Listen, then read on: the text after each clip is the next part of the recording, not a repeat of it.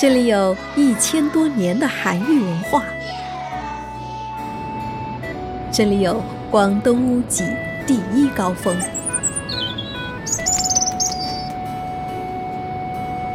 这里有广东海拔最高的瑶族乡。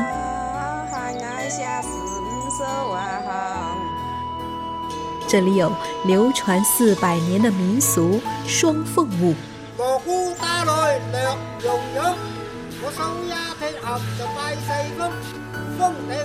这里是千年古城阳山，寻踪韩愈走阳山。我是夏意，邀你和我一起跟着声音去旅行。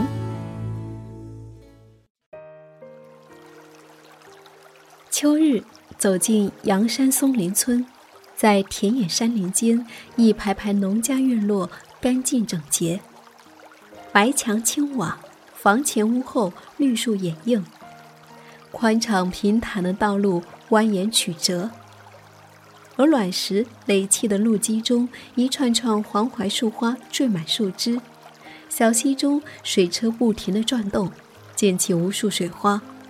置身其中，一副宁静祥和的模样。也许不会想到，在他身后已有上百年的历史。松林村的一条明清古道，便是时光最好的见证者。松林村后，巍巍的马鞍山脚下，一条经过这里的绵长的明清古道——军路岭。蜿蜒树里沉淀着岁月沧桑的痕迹，这里记载着松林村古老的历史。据传，这条盐铁古道，相传是历代官兵军队的必经之路。到了明朝中期至民国时期，此条古道更是热闹，行人挑夫络绎不绝。也是当时附近乡镇赶集必经的石阶路。当时松林村有很多村民成为了古道的挑夫，他们八到十二人成群，每个人挑六十公斤左右的盐，在这条古道上用三天的时间，从石潭挑盐到连州，到连州交盐以后，又转挑铁锅、铁鼎、铁犁等铁器南下。同样要三天穿过这一条古道到达石潭。如今挑夫不在，古道犹存，人们还是会依然踏上这一条古道，只不过现如今的人们是为了徒步旅行而来。